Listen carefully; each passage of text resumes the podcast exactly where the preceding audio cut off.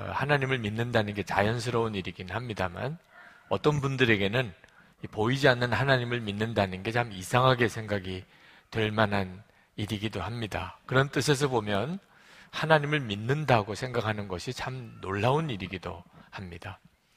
그렇지만 사람이 눈에 보이지 않는다고 그래서 하나님을 믿지 못한다는 것도 참 안타까운 일이기도 합니다.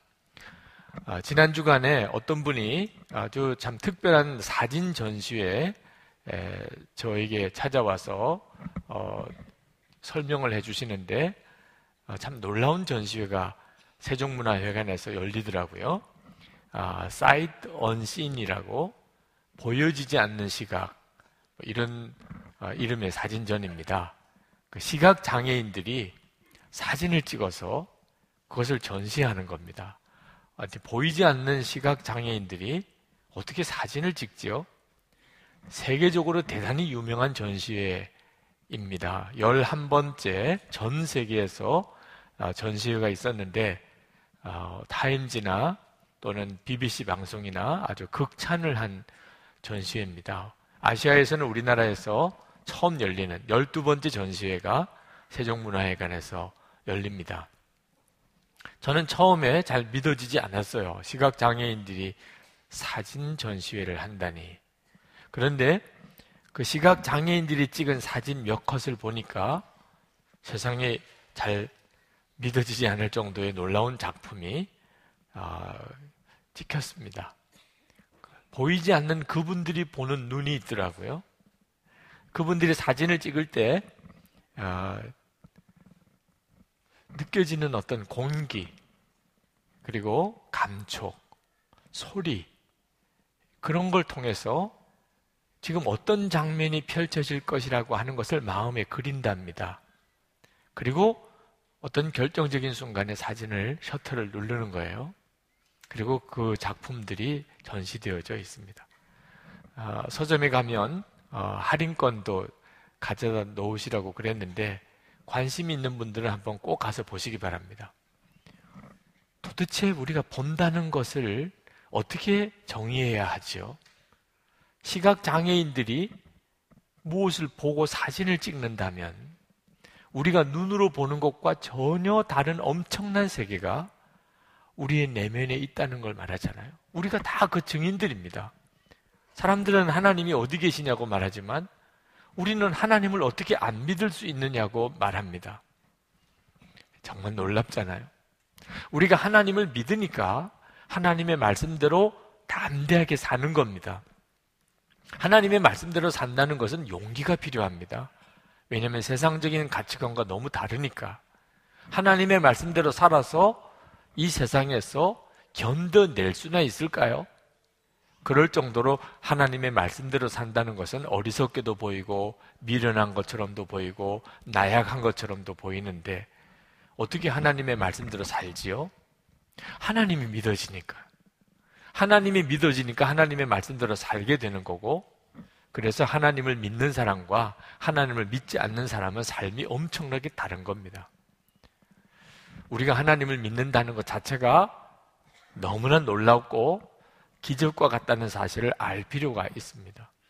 그런데 하나님을 믿는다는 사람들도 다 똑같은 건 아니에요. 하나님을 참 다양하게 믿습니다. 어떻게 하나님을 믿는 것이 가장 잘 믿는 거죠? 오늘 여기 성경 본문에 보면 우리에게 아주 놀라운 도전을 하고 계신데 1절 말씀에 만 백성아 손뼉을 쳐라 하나님께 기쁨의 함성을 외쳐라 그렇게 말씀합니다.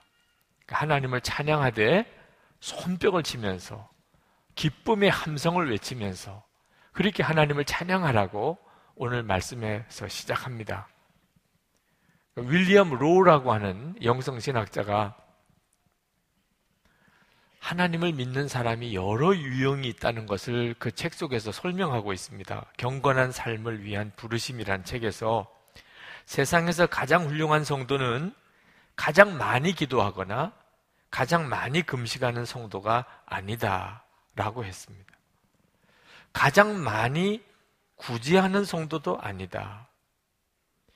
세상에서 가장 훌륭한 성도는 항상 하나님께 감사하고 모든 것에서 하나님을 찬양하는 성도다. 그랬습니다. 여러분, 하나님을 믿어도 아주 다양한데, 하나님을 가장 잘 믿는 기준이 하나님을 찬양하는 겁니다. 어느 정도로 찬양하느냐? 박수를, 손뼉을 치면서 큰 소리로 기쁨으로 하나님께 외치는 이런 찬양을 드리는 성도가 하나님을 진짜 잘 믿는 성도라는 겁니다. 지금 중보기도로 새벽기도회가 이제 이번 주일부터 본격적으로 바뀝니다. 지금 오늘 주일은 기도에 대해서 말씀을 드려야 될 주일입니다. 근데 하나님이 기도에 대한 말씀은 지난 주일 하게 하고 이제 오늘 특별히 이제 기도에 대해서 더 강조를 해야 될 오늘은 찬양을 말씀하시니 제가 하나님의 뜻이 무엇인가를 한참을 생각을 했습니다. 하나님의 너무나 놀라운 메시지가 있었어요. 여러분, 우리가 이렇게 새벽마다 모여서 이제 선교 완성을 위해 민족의 통일을 위해 한국교회 부흥을 위해서 중보하겠다고 했는데 이제 가장 중요한 관건은 언제까지 할 거냐 하는 겁니다. 아마 여러분 내일은 나오실 거죠.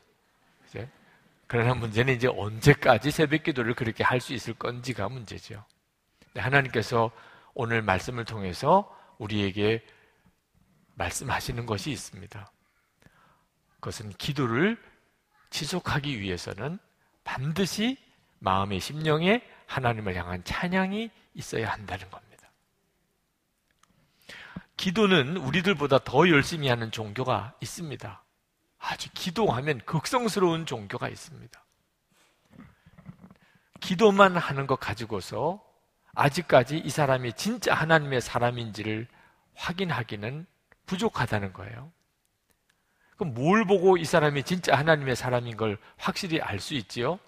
찬양을 보고 안다는 겁니다. 우리가 기도를 하되 기도가 끝까지 힘을 얻어서 하나님이 우리의 기도를 계속 이끌어 줄 수 있는 사람이 되려면 단순히 기도만 열심히 하려고 해서는 안 된다는 겁니다. 반드시 그 마음의 깊은 곳에서 찬양이 있는 자여야 한다는 겁니다. 우리는 여러분 기도하십니까? 이렇게 물으면 다 기도하신다고 그럴 거예요. 매일 기도하십니까? 그렇게 물어도 아마 우리 중에 상당히 많은 사람이 예, 제가 매일 기도합니다. 그렇게 대답하실 거예요. 근데 질문을 바꾸어서 당신은 찬양하십니까?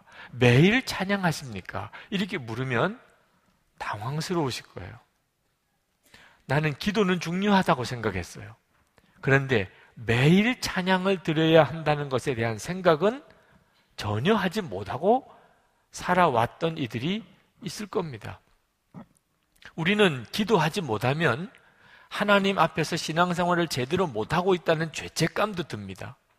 그런데 찬양하지 않는 것에 대해서는 별로 마음 쓰지를 않습니다. 근데 하나님은 오늘 우리에게 결코 그렇지 않다는 겁니다.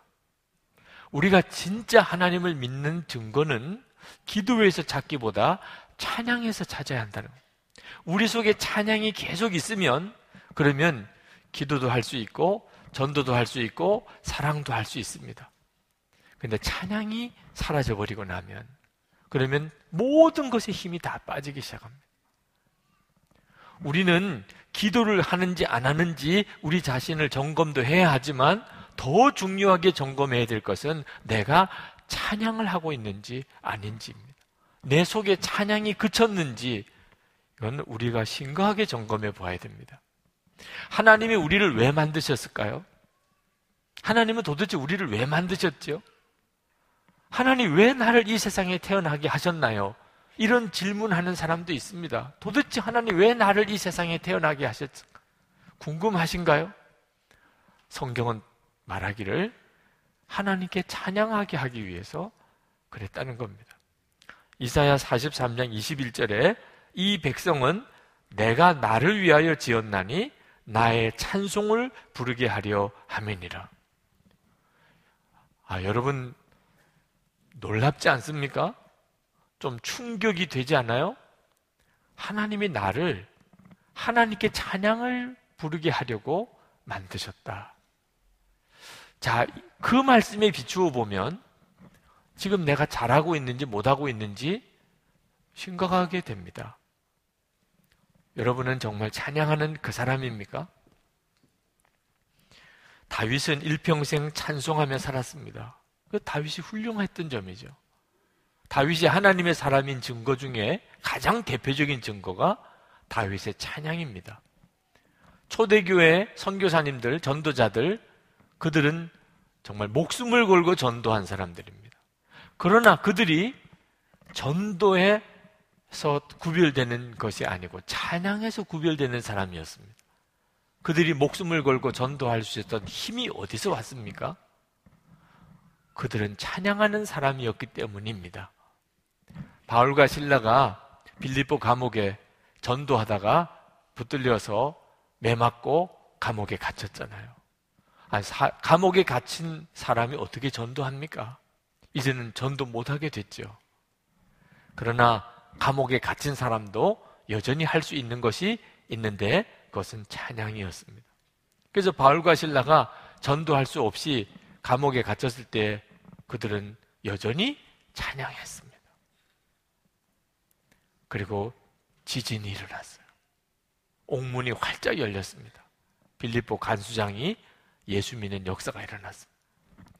그러니까 여러분, 예수 믿는 성도들의 모든 삶의 밑바탕은 찬양입니다. 찬양이 있으면 기도도 살고, 전도도 살고, 사랑도 할 수 있습니다. 근데 찬양이 그치고 나면 모든 것이 다 죽어가기 시작합니다. 하나님께서 제게 새벽에 기도만 열심히 하려고 하면 안 된다고 하셨어요. 성도들의 마음의 심령의 찬양을 잃어버리면 그러면 기도도 곧 사그러지고 만다는 겁니다. 찬양은 우리가 정말 하나님의 나라를 보았는지, 하나님이 왕 중의 왕이신 것을 진짜 아는지를 점검해 주는 중요한 징표입니다. 찬양은 흉내 낼 수가 없는 거예요.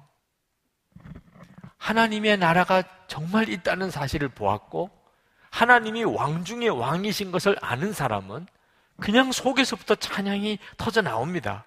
이 시편 47편도 하나님의 나라와 하나님의 왕 되심을 아는 자였기 때문에 하나님께 드려진 노래입니다. 2절에 보면 주님은 두려워할 지존자이시며 온 땅을 다스리는 크고도 큰 왕이시다. 5절에 환호 소리 크게 울려 퍼진다. 하나님이 보좌에 오르신다. 나팔 소리 크게 울려 퍼진다. 주님이 보좌에 오르신다. 여러분, 스포츠 경기를 우리가 볼 때 어떤 선수가 기가 막힌 어? 경기를 펼쳐나가면 우리도 모르게 박수가 나오고 소리가 나오죠. 그게 저절로 되는 겁니다. 네. 아니, 봄날에 꽃이 피어 있는 들판과 산을 보고도 우리의 마음속에서부터 탄성이 터져 나오고 소리가 나오게 돼 있습니다. 그건 저절로 나오는 거예요. 하나님을 찬양하는 것도 마찬가지입니다. 우리가 하나님의 나라를 보고 그 영광을 보고 하나님이 왕의 왕 되심을 알고 나면 그건 찬양은 저절로 나오는 겁니다. 6절에 보면 시로 하나님을 찬양하여라. 서로 시로 하나님을 찬양하여라. 시로 우리 왕을 찬양하여라. 시로 찬양하여라. 성경에 이렇게 반복이 나오는 것은 대단한 강조인데 네 번이나 강조가 나옵니다. 지금 이 시편 기자가 완전히 사로잡혀 있는 거예요. 하나님의 나라가 있구나. 하나님이 왕의 왕이시구나. 여러분, 하나님을 찬양하는 것은요, 천국의 일입니다. 우리가 기도할 때는 그건 사람의 일이죠, 기도. 근데 찬양은요, 하나님 나라의 천사들이 하는 일입니다. 그러므로 여러분이 기도할 때까지만 해도 아직까지 천국의 삶을 산다고 말하기는 어렵습니다. 근데 찬양할 때는 우리가 이 세상에 살지만 천국의 삶을 사는 겁니다. 여러분이 죽고 난 다음에 그 다음에 여러분 천국에서 눈을 뜨고 나면 여러분 어디 있을 것 같습니까? 찬양하는 사람 속에 있게 됩니다. 상상이 잘 안 되십니까? 성가대를 보십시오. 네. 저, 저렇게 서 있을 거예요. 찬양하는 사람 속에 있을 거예요. 있게 될 거예요. 여러분, 천국에 사는 연습을 하려면 성가대 하십시오. 아주 그 실감이 딱 납니다. 네.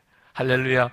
우리 찬양대는 찬양 곡을 외워서 부르는 찬양대이기 때문에 감히 아, 찬양대 하려고 엄두를 못 내는 분도 있다는 말을 들었습니다.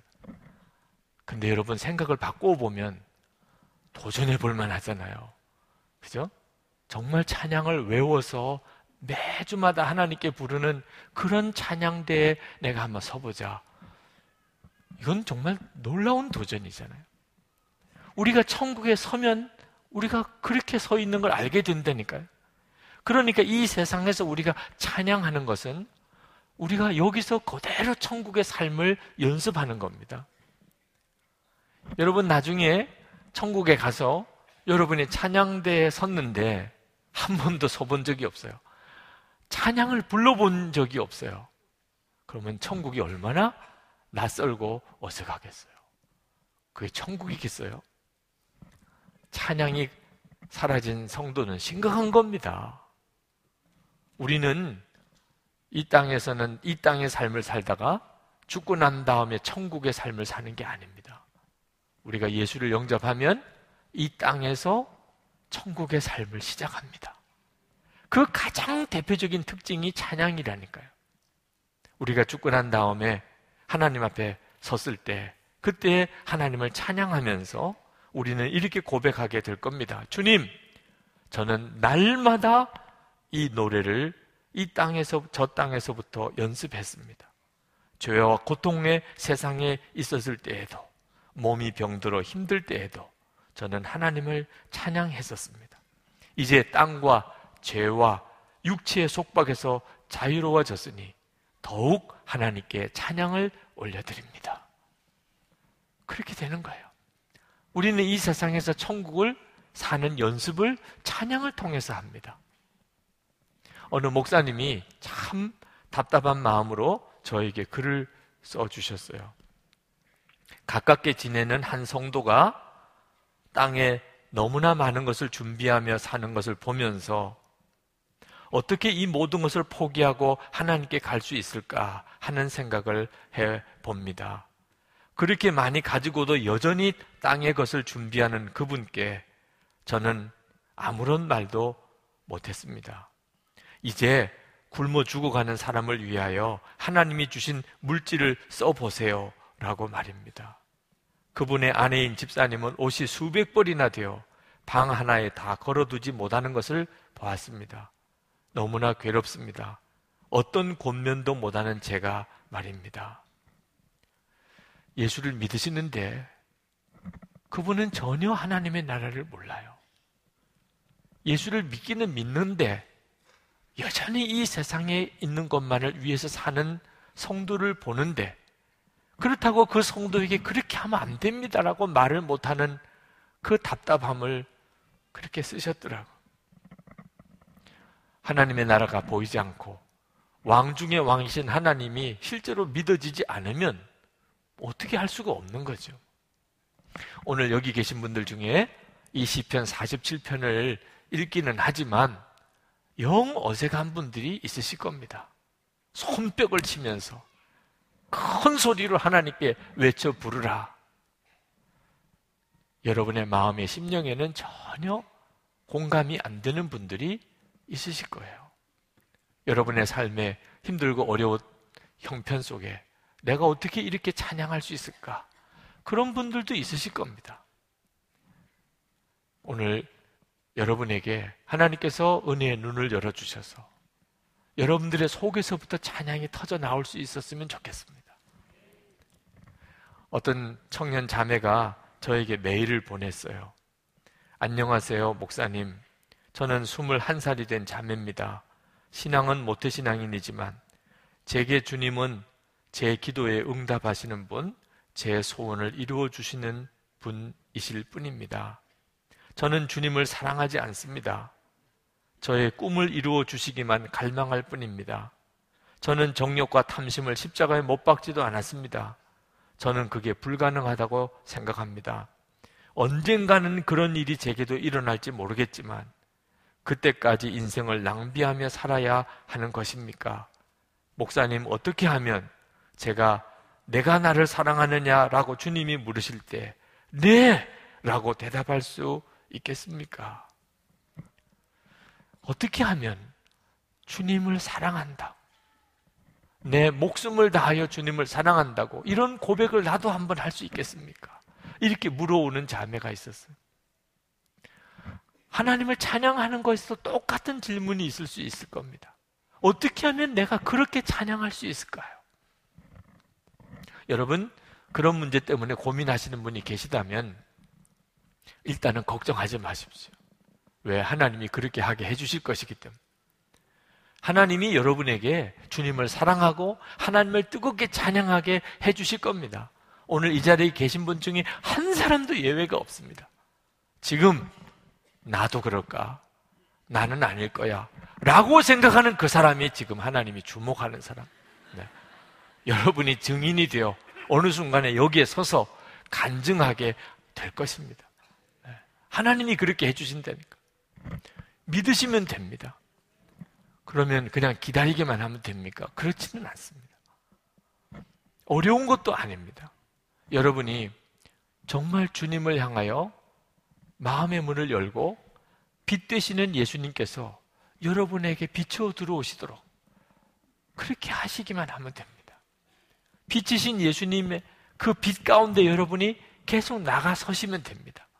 주님을 향하여 여러분의 삶의 방향의 틀을 바꾸어 주님을 바라보시기만 하면 된다니까요. 여러분의 안에 주님을 뜨겁게 사랑하는 마음을 부어주시고 하나님을 소리 높여 외치며 찬양할 수 있게 해주시는 분은 주님이십니다. 성령 하나님이십니다. 제게 아주 인상 깊은 책 하나가 있었습니다.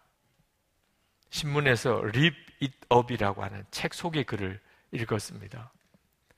제가 그 책을 주문해서 읽었습니다. 그 책은 리처드 와이즈만이라는 분이 쓴 책인데 한마디로 결론을 지어 말하면 행동이 마음을 바꾼다는 겁니다. 성큼성큼 걷는 이는 발을 질질 끄는 이보다 더 높은 행복감을 느낀다. 우울증 환자가 얼굴을 찡그리지 못하도록 주름이 생기는 부위에 보톡스 주사를 놨더니 효험을 봤다. 지금 삶이 자신이 원하는 것이 아니라면 자신을 지배하는 습관과 이별해 보라. 젊은 사람처럼 행동하는 습관을 가지면 노화도 늦춰진다. 습관을 바꾸면 운명이 바뀐다. 뭐 대략 이런 내용입니다. 아주 깊은 신앙적인 교훈을 담고 있는 그런 책은 아닙니다. 일반적인 심리적인 분야에 관한 책입니다. 그런데 제가 이 책에 대해서 아주 관심이 가는 내용이 있었어요. 그것은 연극이나 영화에서 연인 역을 맡은 그런 배우들이 연극을 하고 영화를 찍다가 그만 사랑에 빠져버리는 일이 있다는 거예요. 헐리우드 배우인 리차드 버튼과 엘리자베스 테일러가 1963년 영화 클레오파트라를 함께 찍다가 사랑에 빠졌고 브래드 피트와 엔젤리나 졸리가 2005년 Mr. and Mrs. Smith라는 영화를 찍다가 거기에 부부로 출연했는데 실제로 연인이 됐다는 겁니다. 그래서 심리학자인 로버트 앱스타인이 배우들이 영화 찍다가 사랑에 빠지는 일이 왜 일어나는지 한번 실험을 해봤답니다. 실험에 참가한 생면부지의 남녀를 임의로 그냥 짝을 지어 주었습니다. 그리고 서로 박자에 맞추어서 함께 호흡을 이렇게 하게 하고 연인처럼 서로 눈을 오래 응시하게 하고 몸이 닿지 않는 상태에서 최대한 가까이 이렇게 붙어 있게 했더니 참가자 대부분이 상대방에 대해서 친밀함을 느꼈다는 거예요. 일부 남녀는 시키지도 않았는데 키스까지 했다는. 눈 쳐다보는 거 조심해야 돼요. 네. 눈이 맞았다고 하잖아요. 네. 눈이 맞. 눈 쳐다보면 이상한 감정이 일어난다는 겁니다. 그 앱스타인이 이런 결론을 내렸어요. 사랑하기 때문에 연인이 되는 게 아니구나. 연인처럼 행동하다 보니 사랑의 감정이 만들어지는구나. 그러면서 사랑이 우리를 바꾸는 것이 아니라 우리가 행동을 바꿀 때 최고의 사랑이 찾아오는 것이다. 그랬습니다. 저는 이 책을 읽으면서 참 묘한 것이 마음에 생각이 났어요. 왜, 왜 주님이 24시간 예수님을 바라보라고 하셨던 것일까? 주님을 사랑하고 싶고, 정말 주님을 믿고 싶고, 주님과 행복한 동행을 하고 싶고, 그런 마음의 소원이 있는 사람에게 왜 24시간 예수님을 바라보라고 하실까? 그 이유를 알 것 같아요.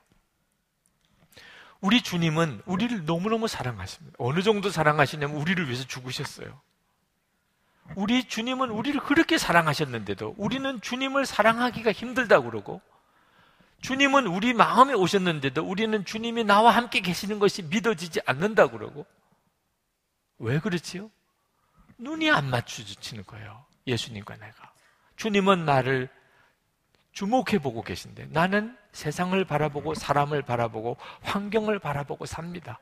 주님과 나 사이에 눈이 안 마주치는 거예요. 하루를 살아도 한 주일을 살아도 주님과 눈 마주치는 시간이 너무 짧은 거예요. 그런데 우리가 이제 마음을 정하고 24시간 예수님을 바라보려고 해서 주님과 눈이 마주치는 시간이 길어지기 시작하면 무슨 일이 벌어질까요? 그래서 놀라운 일이 벌어지는 거예요. 영성일기를 쓰면서 계속 내가 하루 종일 어떻게 주님을 생각했는지만 기록에 나가는 것만 가지고도 얼마나 놀라운 일들이 주님과 사이에 벌어지고 있느냐 말입니다. 여러분, 주 예수님과의 친밀함은 어느 날 운명적으로 찾아오는 게 아니란 말입니다. 사도 바울은 예수님의 십자가 외에는 자랑할 것이 없다고 그랬습니다. 갈라디아서 6장 14절에 내게는 우리 주 예수 그리스도의 십자가 외에 결코 자랑할 것이 없으니 사도 바울이 이렇게 예수님을 믿고 주님을 사랑했고 주님과 동행할 수 있었던 것은 예수님이 사도 바울을 특별히 사랑했기 때문입니까? 우리는 사랑하지 않으시고 사도 바울은 특별히 사랑했기 때문일까요?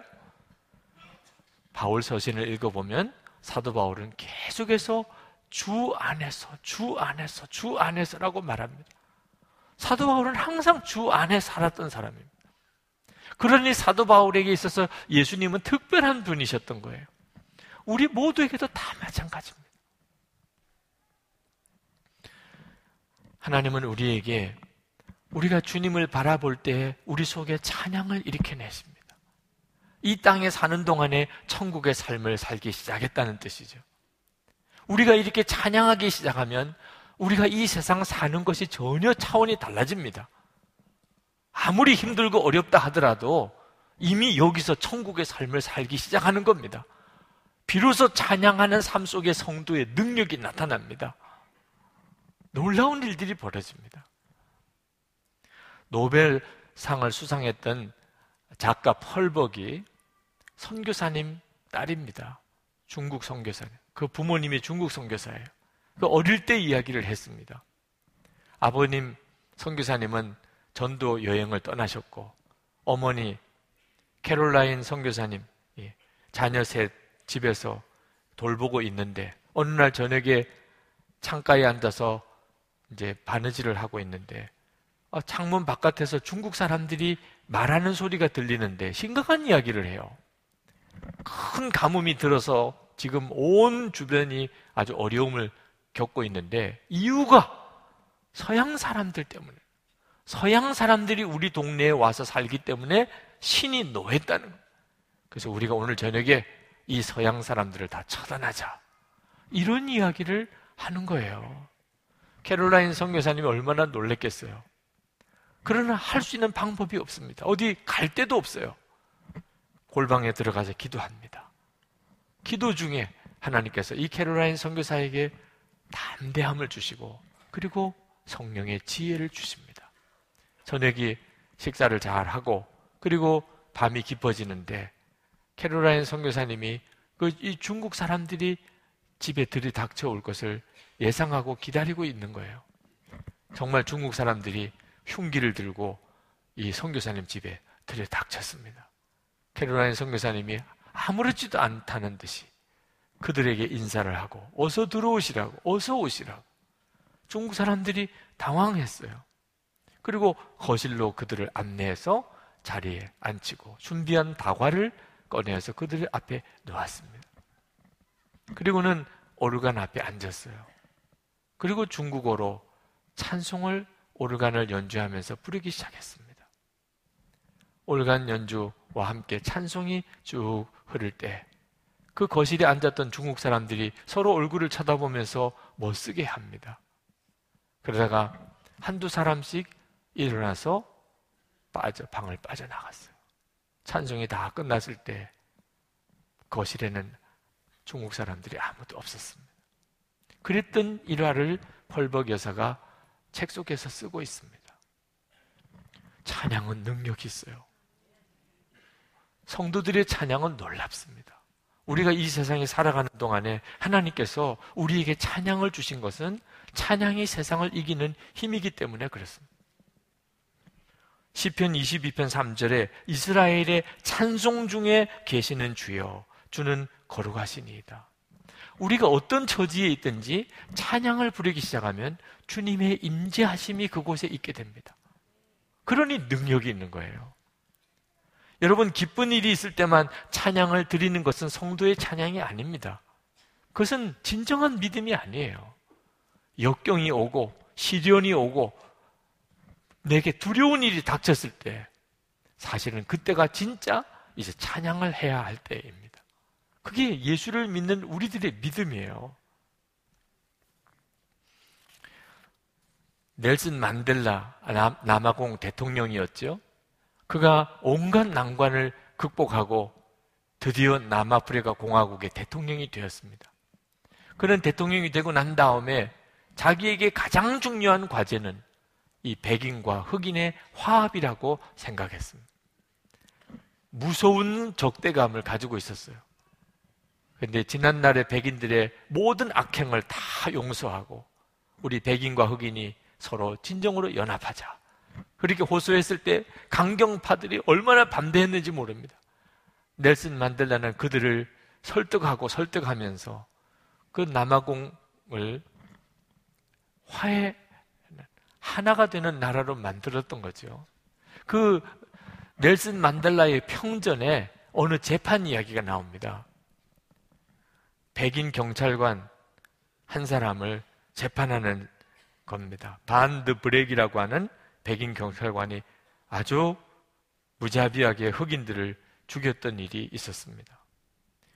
18살 된 흑인 소년을 총으로 쏘아 죽이고 그리고 증거인멸을 위해서 시신을 바베큐 고기처럼 이리저리 돌려가면서 불에 완전히 그을려 어, 증거를 인멸하려고 했던 범죄가 그 있었습니다. 그가 재판을 받는 중에 자기가 그런 일을 했다고 시인했습니다. 근데 그것만 아니었어요. 그 소년을 살해한 뒤에 그 소년의 집으로 가서 장작 더미를 쌓아놓고 불을 지른 다음에 그 소년의 아버지를 또 묶어서 불에 태워 죽였습니다. 더 악질적인 것은 그 소년의 어머니로 하여금 그 장면을 강제로 지켜보게 했다는 겁니다. 아주 두려움으로 아무 말을 못하게 입막음을 하려고 했던 거죠.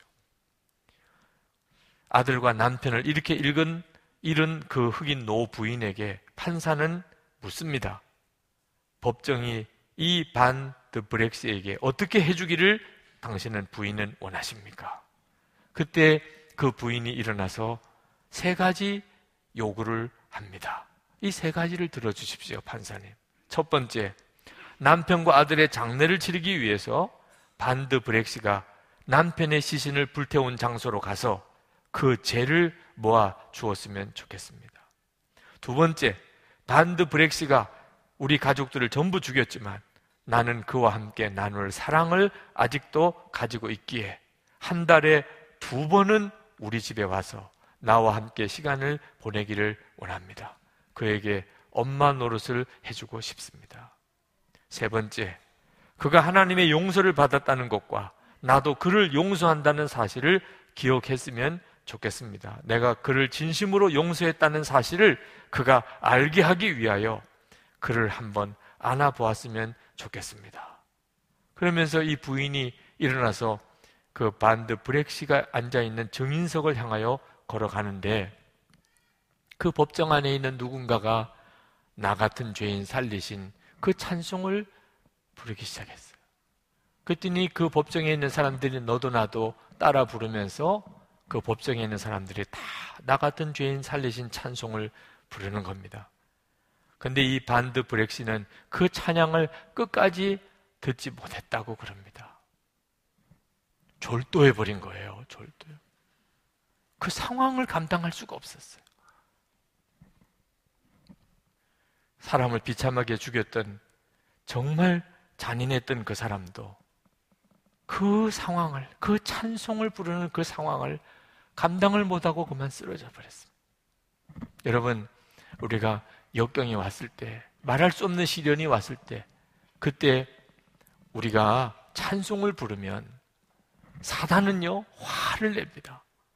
우리가 화를 내고 불평하고 원망하고 탄식하고 그래야 마귀가 사탄이 춤을 추는데 우리가 찬송을 부르면 사탄은 화를 내요. 더 우리를 어렵게 만들면 그러면 우리가 또 찬송을 합니다. 그러면 사탄은 미치려고 그럼. 그러다고 우리가 또 찬송을 계속하면 졸도해 버립니다, 사탄이. 여러분 그동안에 사탄에게 얼마나 당하고 살았습니까? 이제는 우리가 사탄을 정말 괴롭혀야 될 때가 옵니다. 성도의 찬양을 통하여 사탄은 괴롭힘을 당합니다. 하나님은 영광을 받으시고 우리가 특별히 새벽에 모여서 중보하려고 합니다. 여러분 찬양을 가지고 나왔어요. 하나님을 찬양하는 찬양이 식어져 버리면 기도도 죽습니다.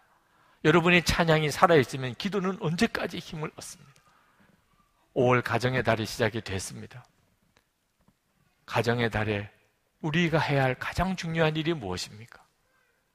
가정 안에서 내가 찬양하는 것입니다. 찬양이 있으면 우리 가정은 주님의 임재하심 속에 삽니다. 찬양이 죽으면 모든 게 다 죽습니다. 오늘 성찬을 받으실 텐데 이 성찬은 주 예수님 그 주님이 우리와 함께 하심을 우리 가운데 다시 확인시켜 주시는 은혜의 시간입니다. 우리가 예수님을 진정으로 우리의 마음에 영접하고 주님을 바라보면 우리 속에 찬양의 기적이 일어납니다. 찬양이 일어납니다. 오늘 이 시간 여러분 모두에게 이 성찬을 통하여 주님의 찬양이 회복이 되기를 축복합니다. 이제 우리 간절한 마음으로 기도하면서 주여 성찬 중에 주님과 온전히 연합되기를 원합니다. 기도하면서 우리 성찬을 받겠습니다. 기도하겠습니다.